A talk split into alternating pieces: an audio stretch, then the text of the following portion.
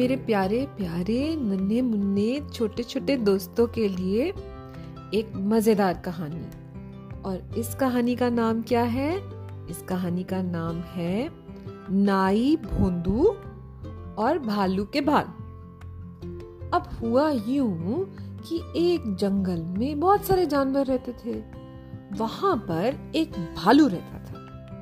अब भालू भाई बड़ा परेशान था। और वो क्यों परेशान था? क्योंकि उसके शरीर पर बाल बहुत ज़्यादा थे। उसकी नाक में बाल थे। उसके कानों के बाहर बाल झांकते थे। बाल उसकी आँखों में घुस जाते थे। जब वो आँखें खोलता बेचारा तो उसे बाल ही बाल नज़र आते। जब वो बात करता तो मुँह में बाल घुस जाते, बोल ही नहीं पाता किसी से। जब वो चलता तो बाल उसके पैरों के नीचे आ जाते। वो लड़खड़ा जाता, वो गिर जाता। भालू बाई को बालों ने बहुत परेशान कर रखा था।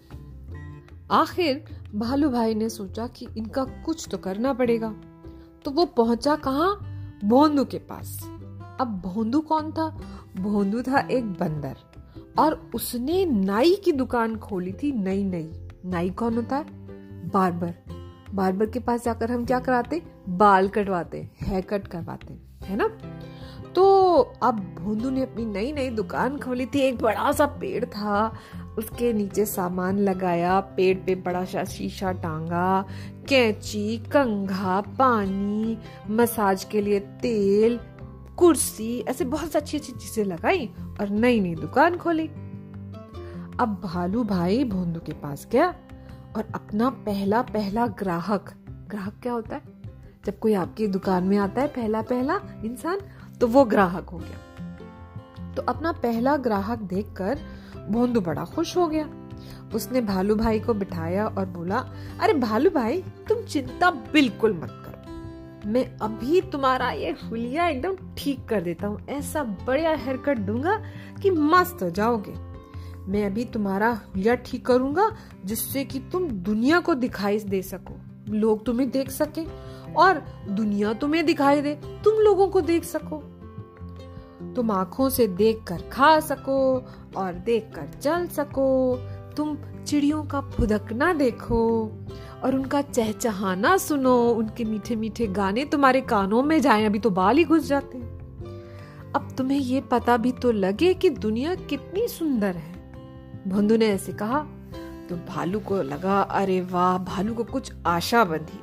ऐसा लगा चलो, कुछ तो मेरा, कुछ तो मेरी मदद हो सकती है। अब भोंदू तो तैयार ही बैठा था। उसने फ़ौरन भालू को कुर्सी पर बिठाया और अपनी सबसे बड़ी वाली कैंची निकाली, ये बड़ी कैंची। और एक बड़ा सा कंघा उठाया, क्योंकि भालू बड़ा था और बाल भी बड़े बड़े थे। और फिर वो भालू के कंधों पे चढ़कर बैठ गया। अब इतना बड़ा भालू और छोटा सा बंदर तो क्या करेंगे? उसके कंधों पे चढ़ के बैठ गया और उसके सर के बाल काटने लगा। Cut cut cut cut cut cut. बाल काटते काटते एकदम से एक चिड़िया भालू के बालों में से निकली और से उड़ गई। अरे भोंदू तो डर गया। लेकिन जब उसने ध्यान से देखा तो नज़र आया कि भालू के सर में तो चिड़िया का घोंसला था। उस घोंसले में तो चिड़िया के छोटे छोटे बच्चे भी थे। धीरे से भोंदू ने क्या किया? उस घोंसले को बालों से बाहर निकाल कर रख दिया और वो फिर से भालू के बाल काटने लगा। काटता गया काटता गया, cut cut cut cut cut cut cut cut, एकदम से एक गिलहरी कूद कर भागी। वो बोली, अरे, तुम मेरा घर क्यों काट कर गिरा रहे हो?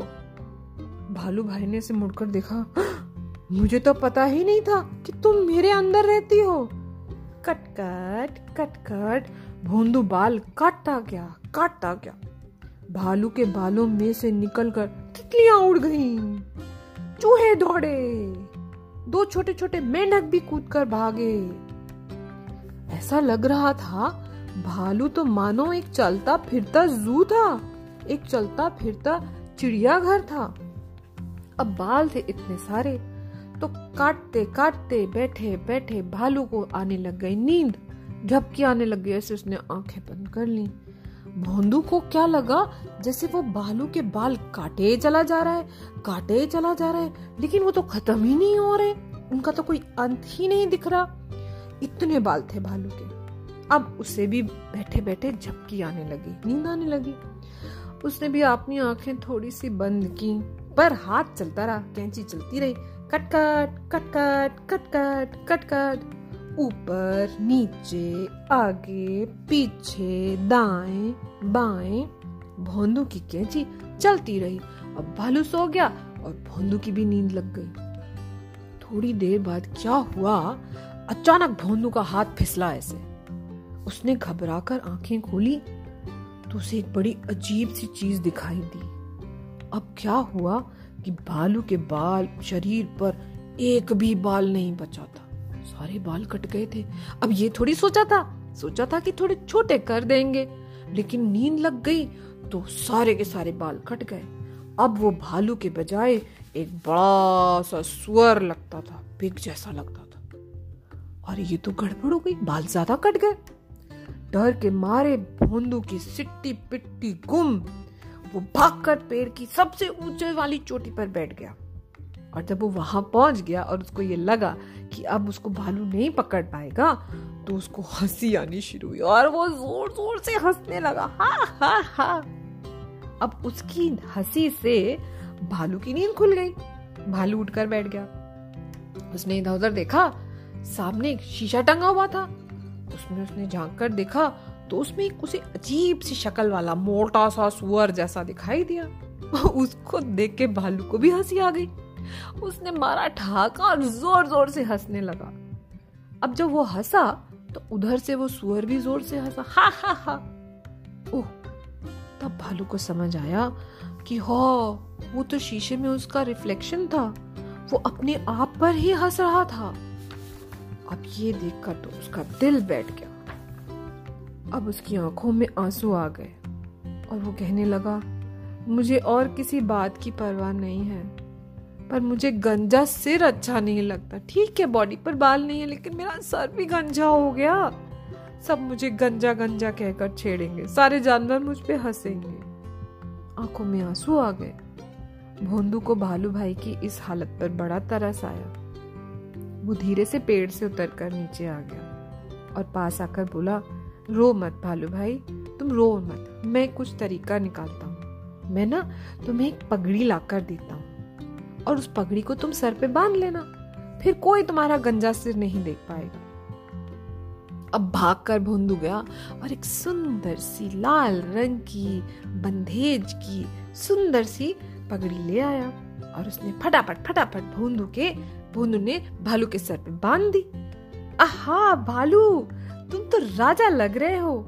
अब तुम पर कोई नहीं हंसेगा, भोंदू बोला। धीरे से भालू ने शीशे में देखा और देखा, अरे वाह, ये पगड़ी तो मेरे ऊपर बड़ी अच्छी लग रही है। वो बड़ा खुश हुआ और बाल कटने से क्या हुआ था, भालू को बहुत लाइट लग रहा था। वो अपने आप को ना एकदम गुब्बारे के जैसा हल्का महसूस कर रहा था। अब वो देख सकता था, सुन सकता था बोल सकता था, चल सकता था। अब उसके शरीर पर कोई बाल नहीं था जो उसे परेशान करता। भालू भाई अब बहुत खुश था। उसने भोंदू को पैसे दिए, ज़ोर से हग किया और कहा थैंक यू भोंदू, आपने मेरी बहुत हेल्प की। और भालू भाई खुश हो गया। कहानी खत्म। पैसा हजम।